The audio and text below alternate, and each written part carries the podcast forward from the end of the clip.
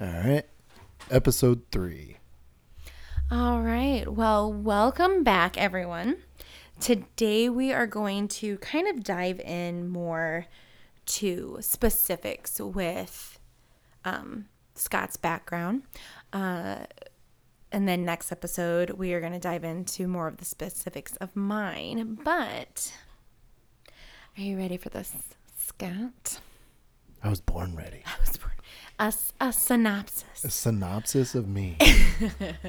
but more in depth. Um, so we're gonna talk kind of about, and if at any point in time, um, things get too heavy and we need to stop, that is always something we can do because sometimes we, it's easy to dive in too deep and you need to take a break. yep. Also, this is um I'm going to go ahead and give a trigger warning. Um, we didn't do a trigger warning on the first two episodes, but um, this episode may contain um, drug use, um, criminal activity, um, SA, uh, which for those who don't know is sexual abuse. It may contain um, graphic details, Bad shit. bad shit basically so if if any of those things might be triggering we will not be offended if you will, cannot listen to the episode um, but it's gonna be a good one so Yeah, buddy. yeah buddy all right so scott uh, you are not a person of lived experience you are a person who lived through a bad experience in your childhood because Of alcohol. of alcohol. So w- I would love to hear more about how, like, what, when you notice, when was that downfall? When did th- things start really going bad for you? I was probably fourth grade. So 10, 11, somewhere in there. Yeah. You know, you start getting to that age where you you start noticing things, right? As a kid.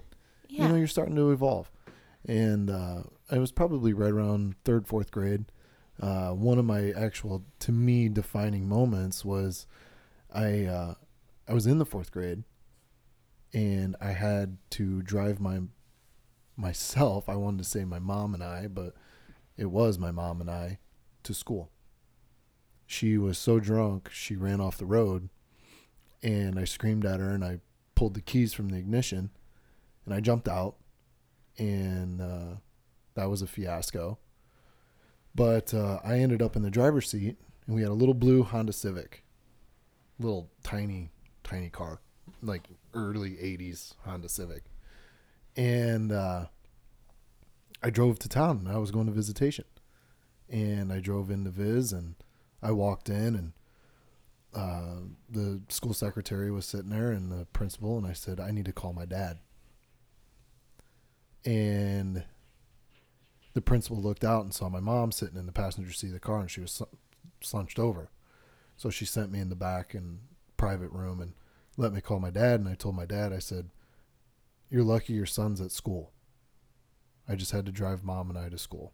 And he just said what do you mean? And i explained the whole situation. And i think that at that moment was when I started to realize how bad my mom actually was. Yeah. Was your, oh my gosh. Yeah. That's a lot to unpack. Was, was your dad at this time, was he sober? Yeah, he was sober. He was stone sober. Okay. And my father, he did everything that he could physically do to try and get my mom help to be better. yeah. Like he did. Like he went above and beyond. And uh that I get I can tell you now I could see him because I know who my dad is as a as a person. Like so when the reason I'm saying this now is because I don't want anybody to go, well, why in the world did Scott's dad allow this? Yeah. right? He didn't allow it. My mom was just smarter than he was in the sense of being able to hide it from him. Yeah. He didn't see it. And uh, I did, though, because I don't know. I, I just, I did. I was able to tell the differences between my mom, which we actually joked about the whole, uh, what do you drink in your house? yeah. Right. And that's Yeah. why I told you I, I lived at that Hinckley machine because I knew that the Hinckley machine was pure water. yeah. Right. Yeah. But yeah. So, besides your dad, Yep. um, where was?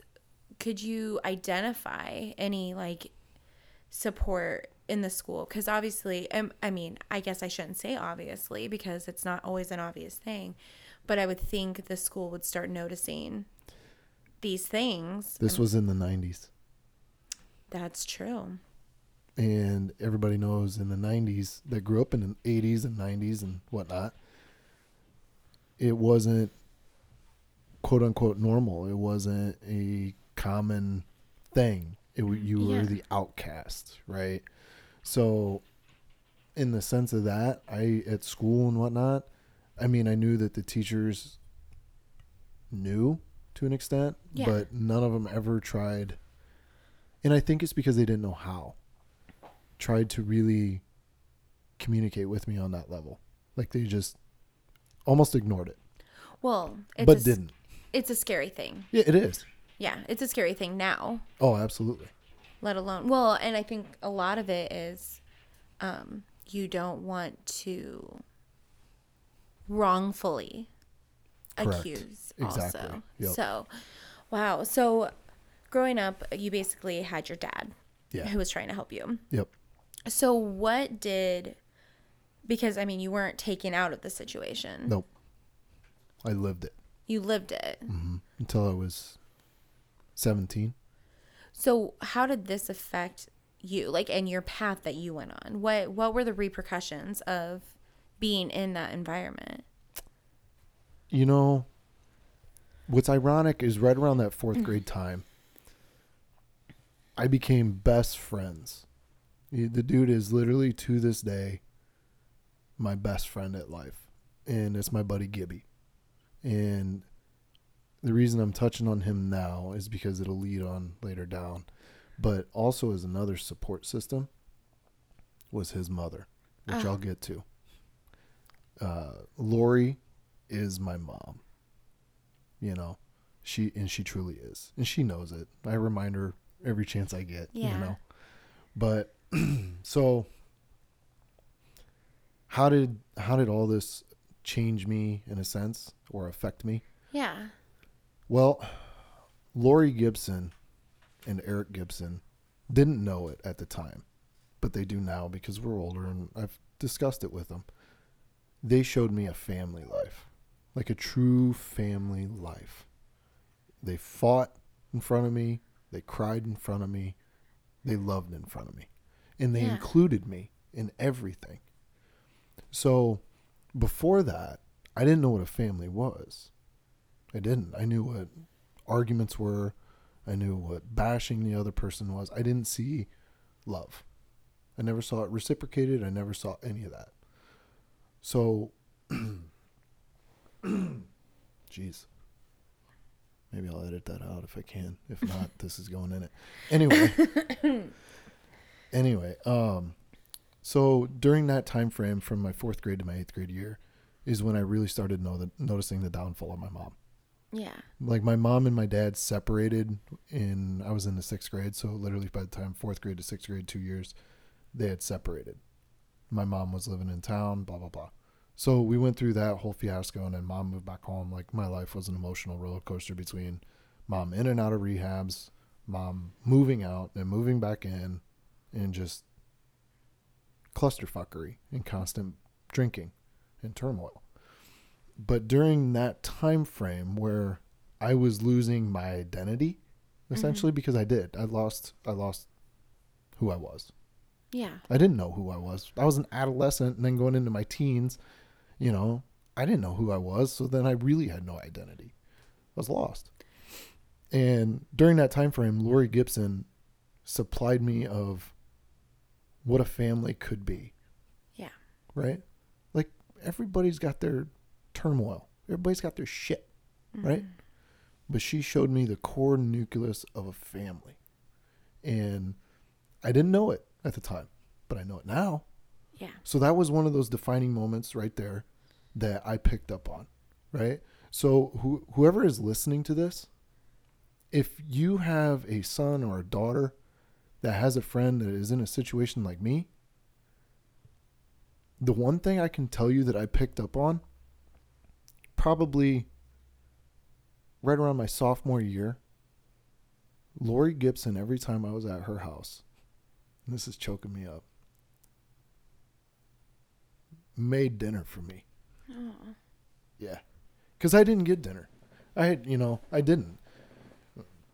She'll tell you that. But, um, anyway, cut it off. Knock it off. It's okay to feel. Damn it, Lori. Damn it, Lori. It'd be so good to me. Um, But So- like, but on that note, though, those little things They matter. They Holy matter shit. so much. you know, and that's where the whole, um, miscon, con, I don't, what's the word I'm looking for? Um, is it misconceptions? Yeah. Misconception. Yeah. misconception. The whole misconception with being able to help somebody in that situation is they think that they have to talk to them one on one. They have to be able to, Oh you know, gosh, yeah. connect with them on a relate with them. and- yeah, On, on a molecular level. You don't. Mm-mm. Lori Gibson just every Friday night put a hot food or a hot plate of food in front of my face. That's that's all she did. She was a mom. Yeah. She was a mom. And uh, that affected me to the point later on in my life, it was one of those pieces that I plucked, if that makes sense. No, one hundred percent makes sense. You know. Yeah. So if we fast forward through that, going into my high school years, that's where the absolute downfall of my life and of my mom's life. So once again, for the sake of my father, this was in the late 90s, early 2000s. Yeah. Totally different time. Totally different time. My mom was known by the courts as a raging alcoholic. She had three DUIs, Mm. right? She'd been arrested numerous times. They know her history. Guess who they give custody? Full custody of to my mom. That's just um like completely It's this, insane. This, the way this one the state of Illinois was, right? Yeah. Back the 90s and 2000s because there was that major shift, Uh huh. you know, and it went too far. And then next thing you know, parents that shouldn't be parents or have full custody custody rights are getting it. Mm-hmm. And anyway, so my mom had full custody of me. I don't remember one single day, and this is no bullshit, from my freshman year through my senior year of my mom sober. That's insane. Literally, I, I, I put it on my kids. I don't remember one day. Um, that is when the downfall happened. Now, prior to high school, I was an honor student. I was smart. I really was. Um, got into high school.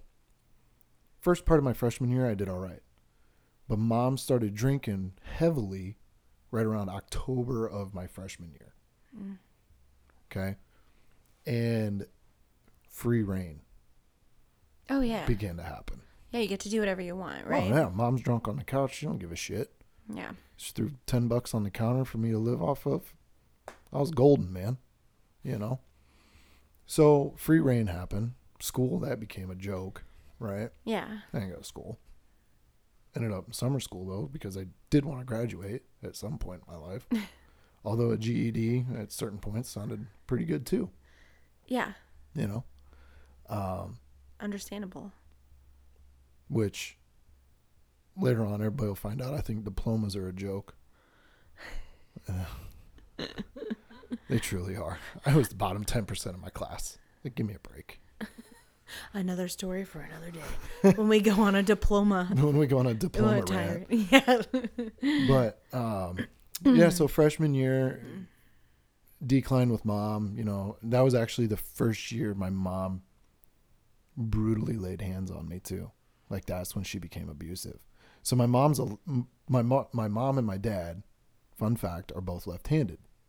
I'm right. I always made the joke: two two wrongs make a right. Oh my gosh, real funny. Something funny, real quick. My parents are both left-handed, Yeah. and all three of us kids are right-handed. See, that's I fun. It- shit you not. see, That's two funny. wrongs make a right. Yeah, That's, what, that's my joke to my parents. I think it's good. That's a good one. But uh mom, she had this big old honking diamond ring, right? Uh, and on her left hand. yeah. It was her wedding band that she still wore because it was just a massive rock and she was proud of it because that's my mom. But uh, she would either turn it outward towards me if she wanted to inflict like real good physical pain, or if she just wanted to tap me, is what I would call it, she would turn it inward. But you had to be careful because you didn't know if you were going to get an open hand slap. And if you get an open hand slap, she would turn that diamond right here. Oh yeah. Yeah. And she would either back of the head or literally across the face.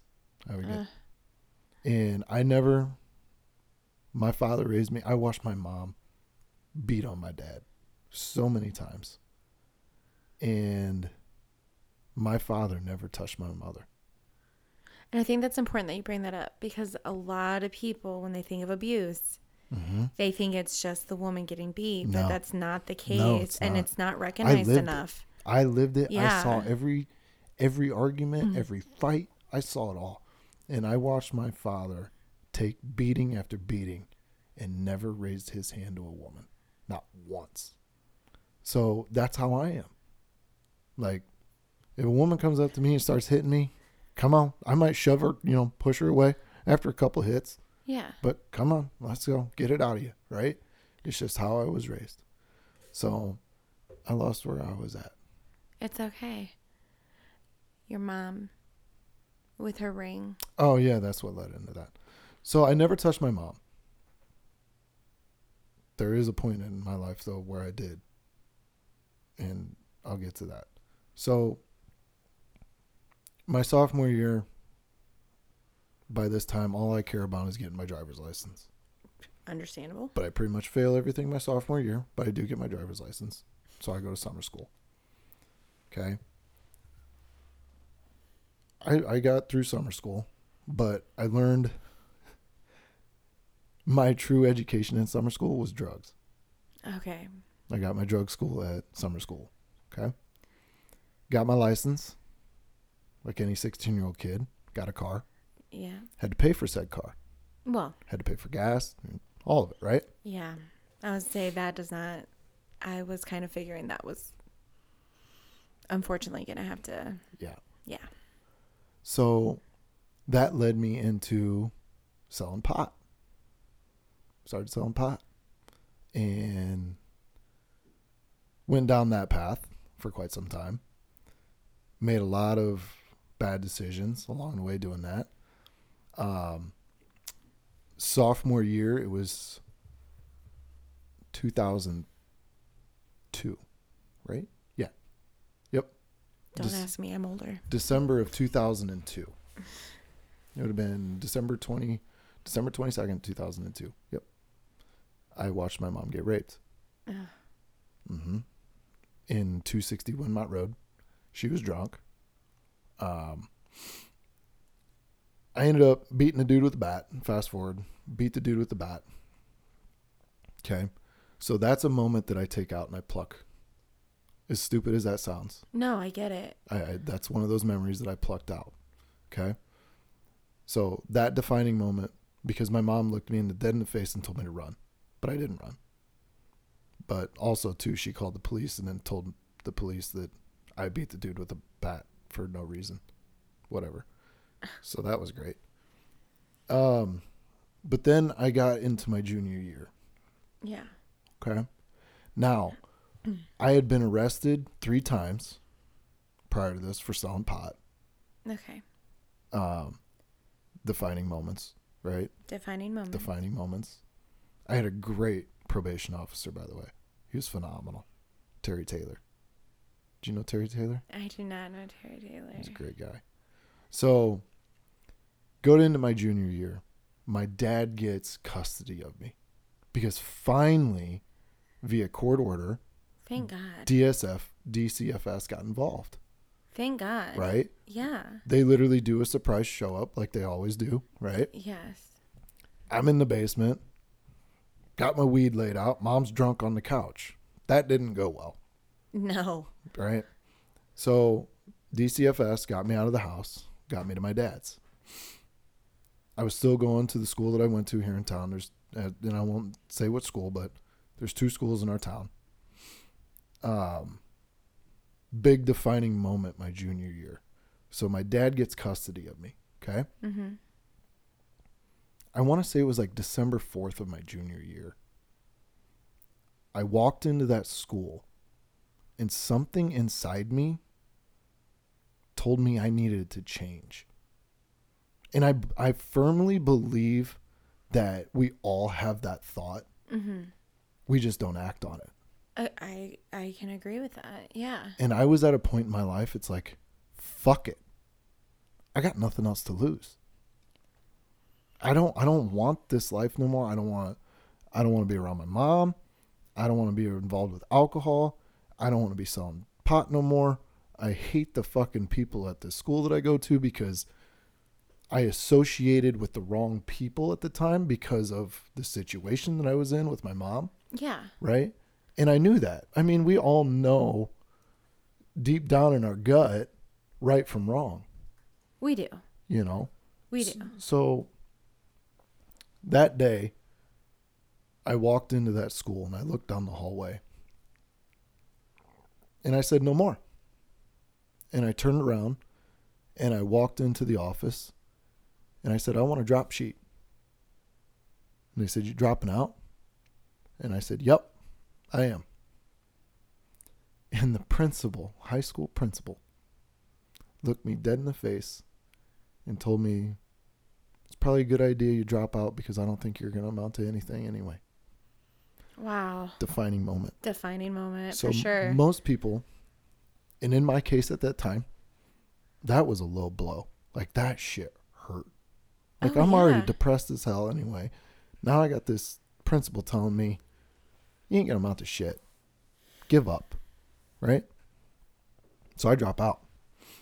Well, my that went well with my dad. I was gonna say. I was just gonna ask that. How'd your dad take that? Yeah, that that lasted a full two hours. So, Dad finds out that I dropped out, and doesn't go well. So he calls across town and explains the situation to the principal over there.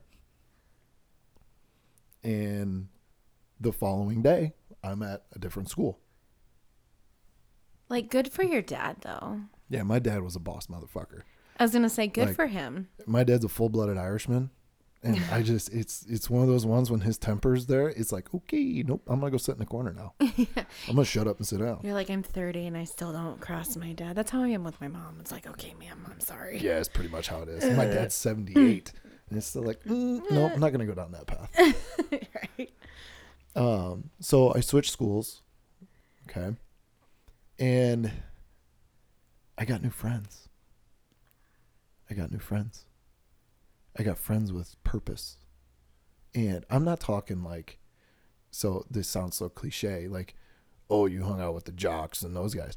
I hung out with everybody. Yeah. I did. I literally I hung out with everybody. Earlier I told you I was like, and I cannot wait for my buddy Gibby to listen to this because he's the one he used to call me Slim Shady all the time. Oh my gosh. Yeah. I was the slim. I had the blonde hair. I bleached my hair blonde. I was a skater boy on top of it. Like I was just everything meshed into one. I literally hung out with everybody. But w- where I separated myself was, is with the people that I hung out with, who wanted more in life. yeah. Okay. So one morning I woke up and I asked myself, what do I want? What do I want? And I rattled off a bunch of different shit in my head that I thought I wanted to do at one point in my life, whatever. One of them, I wanted to be a U.S. Coast Guard diver, swimmer. That was like my life goal. Yeah. Um, and I decided, how can I teach myself to be what I want to be? How do I do that? So, like, in it, ironically enough, Matthew McConaughey gives a quote where he says his hero is him in ten years. And he's always chasing that person in 10 years. Right? Yeah. That's what I did. I took bits and pieces. I took the Lori Gibson. So I know that I want a good family. I know that I want kids. I know what love looks like as a parent to a child. Yeah. So I want that. Right? So I plucked that Lori Gibson out and I put her in a good pile. Right? And then I took the defining moments where I, at one point in my life, I drugged my mom into the Kewanee emergency room, ho- uh, hos- or Kewanee hospital emergency room by her feet because she was unconscious, drunk. And I thought she was dead. I took that moment and I used it.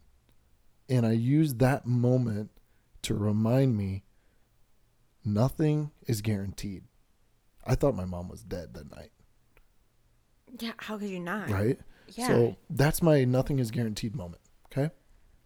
So I put that in my good pile. Even though it was a bad moment, it was a great learning experience for me. Okay. I took my drug use, which was pot and, you know, whatever else. you, you might have dabbled. yeah. I dabbled. No, no heroin, no meth. Okay. That wasn't a thing though when I was. No, meth is like I feel like a newer. It is. yeah. Yeah. We didn't. I didn't have that. It was more like a little coke. Yeah. It would have been. Yeah. so, you know, quote unquote, I had fun, essentially, right? That's Yeah. what, as I roll my eyes, you were being a teenager with no nobody to hold you accountable. nobody will hold me accountable. Yeah. No one. Um, and I, and I did, I just told myself, you know what? This is who I am. I am a person that I truly want to see people succeed. I want to succeed. I'm not afraid of work. I've seen the bad shit, so I know that anything I go through in my life, no matter what it is, it ain't never going to be as bad as what I went through before. Ever. So I took all those shitty moments, right? Yeah. I grabbed them all and I put them in my good pile. I did. So I took the shitty moments and turned them from bad to good. And all it was was me telling myself that that's what it was.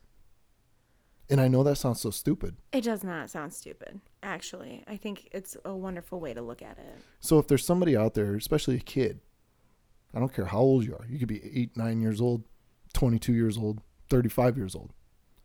If you are telling yourself, I deserve better, I want better, and but you're dwelling on negative shit, reverse it. What is the mm-hmm. negative shit done for you in a positive? Yeah. Like, what's the. I don't want to say silver lining per se, but yeah, even in some of the most dire situations, there's always a little bit of good that can come out of it. Always. So my wife actually got me uh, Matthew McConaughey's Green Lights book. Which I still need to read. You do need to read. And that's what it like if anybody needs help with trying to figure out what the hell I'm saying, go on Amazon, buy the audiobook, it's 14 bucks or buy the regular hardback, it's like 16. Read it or listen to it. Because he will it literally explains how a negative, which he calls a red light, can turn into a positive, which is a green light. And that's what I did in my life. Like I took I just tried flipping everything. So now I know for a fact I I hustled when I was a kid, when I was a teenager. Like I hustled. You know, it wasn't the right way to hustle, but I hustled. I was saying, no, it wasn't, but I mm, hustled. Yeah. So I'm not afraid of work, right? So I know that about me. I'm not afraid of work. I know I've been through the absolute worst of the worst when it comes to seeing just darkness and evil is how I basically describe it. yeah. and I've seen so much good that I didn't realize at the time that I was seeing. Right? The Right. Lori Gibsons, the Rhonda Cernoviches, the people that were there for me, and they, all they did was little things, nothing extravagant. So, the defining moments in my life, I, I guess, whether they were good or bad, or were all good. That's all it comes out to. It's just um, literally a mental switch. You wake up one morning, and I'm I shit you not. I've had multiple times in my life where I've flipped a switch in my head, and I've become something different than what I was before. And the reason that I do that is because that's the person that I want to become, Yeah. right? So wake up tomorrow morning, I dare you. Whoever listens to this, whoever's thinking about this, wake up tomorrow morning. Turn all your fucking negatives, your red lights into green lights. Look for the green light wins, even if it's just a few. And tell yourself, I am not going to be who I was yesterday. Change your routine, change how you walk, do something differently, and you will start becoming the person that you want to be. Well, and habits. You, I was okay. So I read this. I don't even know what I read. I read so much stuff. Oh, that doesn't matter. So I read this thing once that it's be your habits. Like, say you're a smoker and you don't want to be a smoker. You have to act. You have to live the life of a non-smoker, mm-hmm. right? So you you put yourself in that mindset well i don't smoke and actually it's it works because i did it I'm smoking now but that's a whole nother that's a whole nother episode. But if you think if you really put your mind to it and think this is who i want to be and the life i want to live and keep that focus it's when you derail And you ha- from that you have to remember you can't become that person in one step. oh no. It's It a is. process. It is, and it's like so when we talk about our son swimming, our our the one thing that we always say that we repeat is trust the process. Oh yeah. Um progress over perfection. Exactly. Yeah. And you didn't get where you are now in one day. You're not going to No. get where you want to be in one day Nope. either. I won't. It's time. It's patience. It and you know, my dad. That's the one thing about my father, and it's finally starting to sink in at 35 years old. Patience. Patience. Patience is everything. It is. It it so is. It's so funny that you say that cuz I that has been like one of my I don't want to say buzzwords, but kind of buzzword because my youngest, who I adore completely, mm-hmm. tries my patience in a way that my oldest never did. And I, I, think that's the second child. oh my gosh, we were just talking, Kara and I were just talking about this. And it's, I have to practice gentle parenting, which with Ethan, I could be like, yo, man, I am losing my my patience right now. Like I'm gonna throat punch you. He knew I wouldn't throat punch him, but I could still say it, and he'd get the point that Yeah, I was like, okay, mom's pissed. okay, like we're getting there. Yep. Colton, I'd be like, dude, I'm gonna throat punch you, and he'd be like, Try me. he'd be like, I will fuck you up.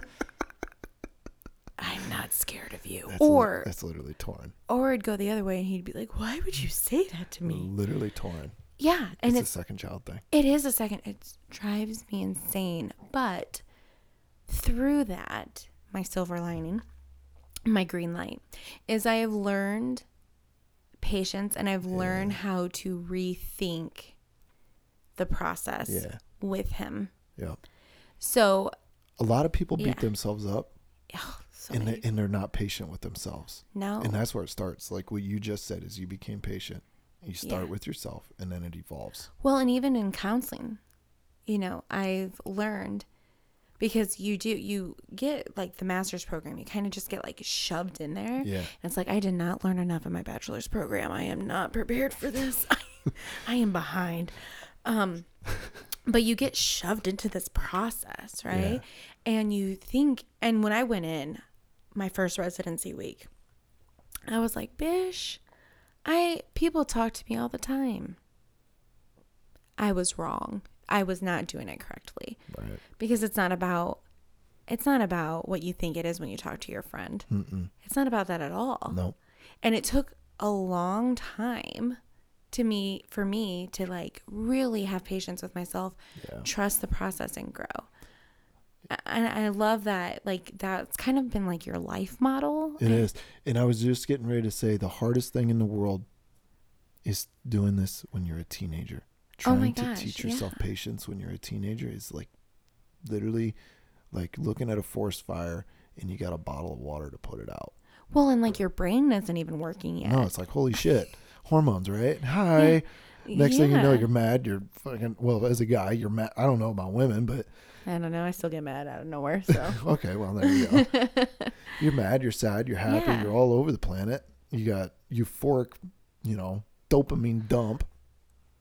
oh yeah, and not only that, but like you don't know who you are. Oh fuck no. So you don't know who you are as a person. Nope. And you're trying to figure that out. And then you went through this traumatic childhood. yeah. So you're figuring that out. Yeah. You're like went from your mom who's who was a mess. Let's let's be honest. and you were down this path Yeah. to your dad's who's like King Titan over here. Like so I mean that's a lot to process and go through. But Yeah. look at you now, like a I almost called you a boss ass bitch. I am a boss ass bitch. That's you I'm are. a baddie. I'm a baddie. Oh my I'm gosh. I'm gonna get you a pair of gray sweatpants that says baddie on the ass. Do it. I'll wear them with pride. Kara's over there like, for the love of God, don't do it. He'd wear that in public. I would. I will not be seen with him. Only at Walmart. We are not going to Target. Target's where you go if you want to pick up hot milfs. so when we go to Target, my rolling joke with Ronan was like, "You want to go look at hot moms?" And he goes, "We're going to Target, huh?" Like, yeah. Like I guarantee you, if I brought him down here and be like, "You want to go look at hot moms?" He'd be like, "Going to Target." I love that so much. That is so fucked up, but the best thing I've ever heard. Stop Well, me when I'm wrong. I I will, but you're not. So, um, so I see that it is towards it is the end of our time. It is. It is. This was a really great conversation, and I personally want to thank you for sharing No problem. like that part of your story because I'm sure there's so much more that you can share. But I think we'll get to it. Yeah, in due time we will get to it. But I think that is a, an amazing message. So, thank you for sharing that. No problem. Just remember to be patient. Patience is a virtue. It is a virtue. All right. Well, again, thank you everyone for lis- for listening to Recovering Loudly.